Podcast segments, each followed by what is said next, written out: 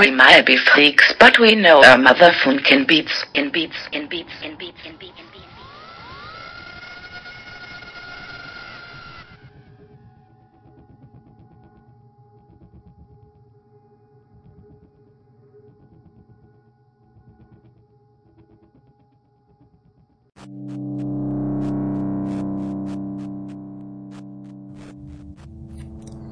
This is the Freakbeats EDM podcast. It's August the 12th, 2019, and we're coming back with the second part of the history of Tomorrowland Belgium Festival.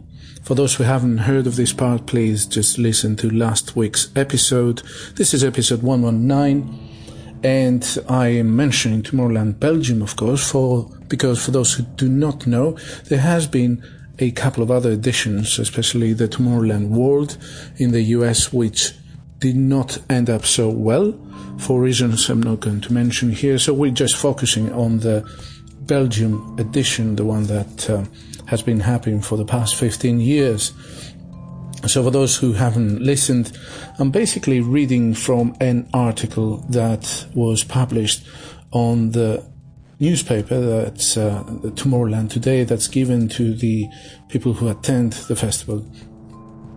So to continue, we're talking about the legend. It's been 15 years since the show was originally taken over by an army of thousands of dance fanatics, and that crowd has been steadily growing in numbers ever since. For those who do not know, don't remember, the show is the actual park because the, the festival takes uh, over an actual park, a national park in Belgium, and this is situated next to Boom. Boom being a small town, Boom as in, you know, boom, boom, boom, uh, which is in the middle, almost in the middle of distance between Antwerp and Brussels, a, a couple of big cities uh, in Belgium. Brussels being the capital, of course. Um, in terms of continuing in terms of overall international reputation and prestige, however, the growth was exponential. Dimitri Vegas says, when we were still aspiring young DJs, it was already pretty clear that Tomorrowland was on its way to become a legend in Belgium. The second time we played the main stage, the festival was sold out and has started to go international. So the second time uh, would have been uh, the main stage they've been playing for 10 years, so 2005, so 2006, the, you know, it must have been sold out then, had started to go international with visitors from all over the world. The after movie of 2012 went viral, and I think that year and the next year were turning points for the festival. It's fair to say that the worldwide explosion of popular electronic music and the boom of Tomorrowland were basically synchronized. To just I would like to add a comment here.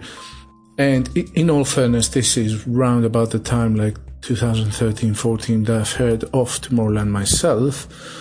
And I think this also has to do with the explosion of YouTube and the success of Tomorrowland is, I think, goes hand in hand with the success and spread of YouTube and establishment of YouTube. And I think the popularity of the festival has a lot to do with the, the after movie, with the way the production goes, with the way um, how many sets are broadcasted, and it's interesting if you guys um, go back in time to actually see how many sets were broadcasted and how many views they were getting. I've done this for my own analysis. This is not a topic for now uh, will continue. Yves V concurs on the importance of the after movie and recalls the moment he realized just how big Tomorrowland was becoming very clearly. Years ago, one of my friends who works for Tomorrowland was on a holiday in Mexico. When he spoke to people there, they've never heard of Belgium but knew all about Tomorrowland. But where does the legend come from? For Carl Cox, that's easy to answer. Above all, it's the camaraderie that made this festival become what it is today. The people of tomorrow feel like this is their world. They come to meet their friends and make new friends. In that way, it's kind of close to an event like Burning Man, where people go because for that one moment in their life, they can call it their home. I think people feel at home here as well, or at least during that one weekend. And the organization does all they can to make you feel like that. It's as much a fairy tale as it is a social and musical event. And, and he's probably right. how many people do you know or you heard of that they go to Tomorrowland just to take it, tick it off their box, of their checklist and, you know, take those pictures and post them on Instagram? Yves Deruyter goes on, I've been asked what makes Tomorrowland so special before and the answer is very simple. It's the best festival in the world. Throughout the years, they kept on improving the production, the whole setting, and the lineup. They managed to keep on growing year after year, every edition's like a final, and they won every single one of them. In Mike Push's opinion, it's the variety of musical styles that help the festival rise above all others. Us artists grew in a rock and roll kind of way along with the festival. They've always managed to keep a place on the lineup for us, the creators of the sound. There's a new energy next to classic and retro. While as DJs also kept improving ourselves in the club circuit, what Tomorrowland did was bring the concept of a festival to a whole new standing. They managed to make playing outdoors to be a magical experience for both artists and audience. Well, um, I do not think that this was the first festival that uh, people played outdoors. Perhaps the, the daytime aspect was a little bit novel, as we said in part one, but not, you know, outdoor festivals have been happening for a long time. Um, this section, the next section is about the DJs, which is obviously an important part of Tomorrowland and uh, why we actually go there every year after year. In a way, Tomorrowland is like the New Year's Eve party of the electronic music scene, Dimitri Vegas says about the DJ's experience of the weekend. There's all kinds of musical styles to choose from. For us personally, we had some great moments doing back-to-back sets with Martin Garrix, Hardwell, Steve Aoki and Afrojack. That time we played Laid Back Luke's Super You and Me stage and dressed up like superheroes was one for the books. I think you probably remember this if you, if you followed the after movies and especially Laid Back Luke set. I think this is one of his highlights as well. The atmosphere amongst the artists is just so easygoing. We have the opportunity to get in contact with each other. Whereas at other festivals, the experience is more solitary, like you're in your own little cocoon. Mike Push agrees. It's a gathering of artists. We often miss out on each other during the rest of the year, but we can rest assured because we'll definitely be able to meet up at Tomorrowland. And again, um, the the fact that there are two weekends back to back, I think, provides very interesting opportunities because um, Tomorrowland varies the times and days uh, different artists play, uh, apart from the main stage on Saturday, which which is more or less steady. So, like um, Armin van Buuren, followed up by Dimitri Vegas, and Like Mike is pretty much steady. But otherwise, the there's a rotation of people in different stages and times, and therefore, yes, I mean, it all makes sense that people who may have not met anywhere, um, I doubt that they will meet there, or they have a high chance of meeting there. And MC Stretch, which I mentioned his name last time, uh, he adds, I can only speak for myself, of course, but music is music. People, people can put it in whatever genres they want to. That's why the main stage of Tomorrowland is so important. It showcases all those different styles and people. There's techno, house, EDM, and hardstyle. EDM, like everything is EDM. Anyway, following up on each other and those DJs get the opportunity to see each other at work and talk and get to know each other. Introducing the Daybreak sessions was the greatest move in festival history, by the way, to allow DJs to come and play for three hours. Genius. Okay, again, uh, some exaggeration. It's not the first time, obviously. DJs play long sets. I mean, you only have to uh, know that um, you know Sven Väth have been playing like five or six hour sets back in the day, and even now occasionally in Cocoon and back in his own uh, clubs in Frankfurt. Um, uh, but I don't know. They, they they just push this. I guess obviously a DJ who plays a three hour set has more opportunities to showcase different aspects of his musical taste and create almost a journey. I think um, that the timing of the daybreak session is a little bit not so well designed uh, because, well, it's daytime and people are keep coming and chilling. I mean, it's a good it's a good listen, but you know, for those who have been there, you know, nobody really cares so much, and that's that's a shame. Next to that, some artists get their own areas on other days, and it all contributes to the DJs being one big family here.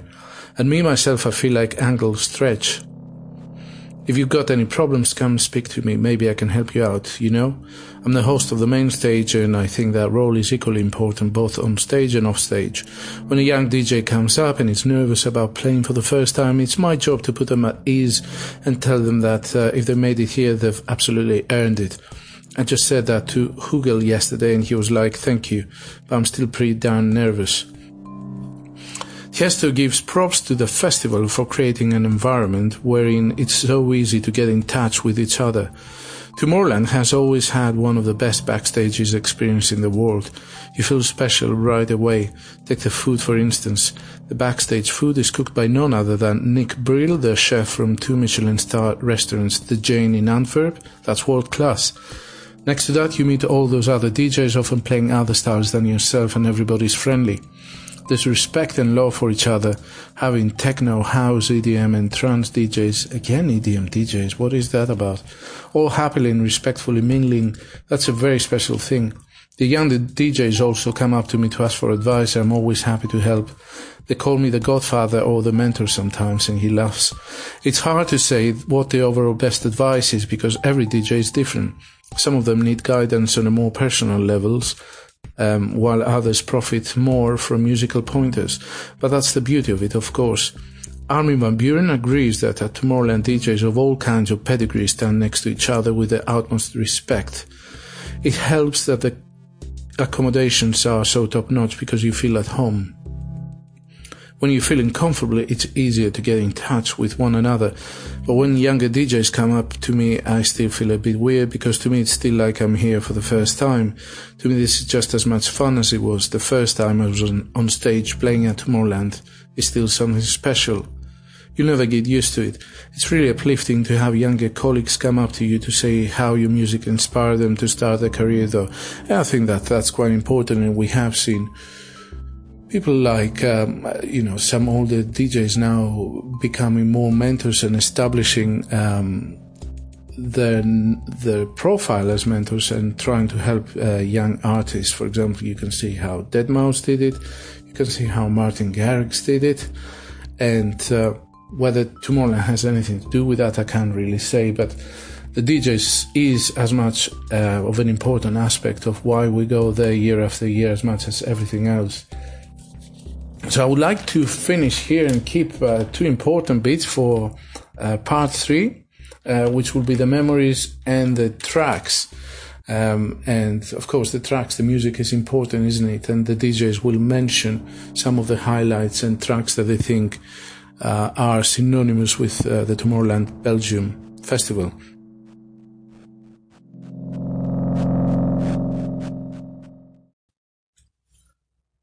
Thank you very much for spending time with us because where you choose to spend your time is really important and we appreciate your choosing us. Please make sure you followed and share this podcast if the topics we discuss spark your interest and you appreciate us going off the beaten route. To remember that we're ravers just like you. Have been dancing for 30 years now. We're independent and not sponsored by any DJ, record label, event, festival, or corporate.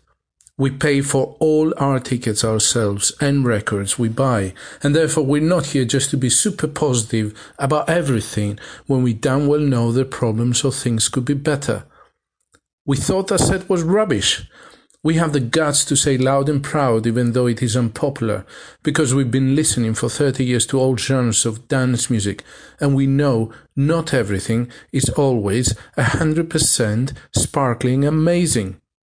What we say and discuss here comes from experience and our own genuine beliefs, and our sole interest is to bring ravers together and spark a debate on how to make the scene better and keep the rave alive. For that, we have to ask your help. We ask you to subscribe to the podcast, hint, it's free, and our YouTube channel, free again, but also share it with your friends and keep your feedback coming. This is your podcast as much as ours. And for that, we need to know what you want to be discussing. You can email us at freakbeats2016 at gmail.com, tweet us on freakbeats underscore cast, or DM us on our Instagram at freakbeatsEDM podcast. And if you go to the anchor.fm website, you can even leave us a voice message and a rant. That's easy. Until next time, remember, get your freak on.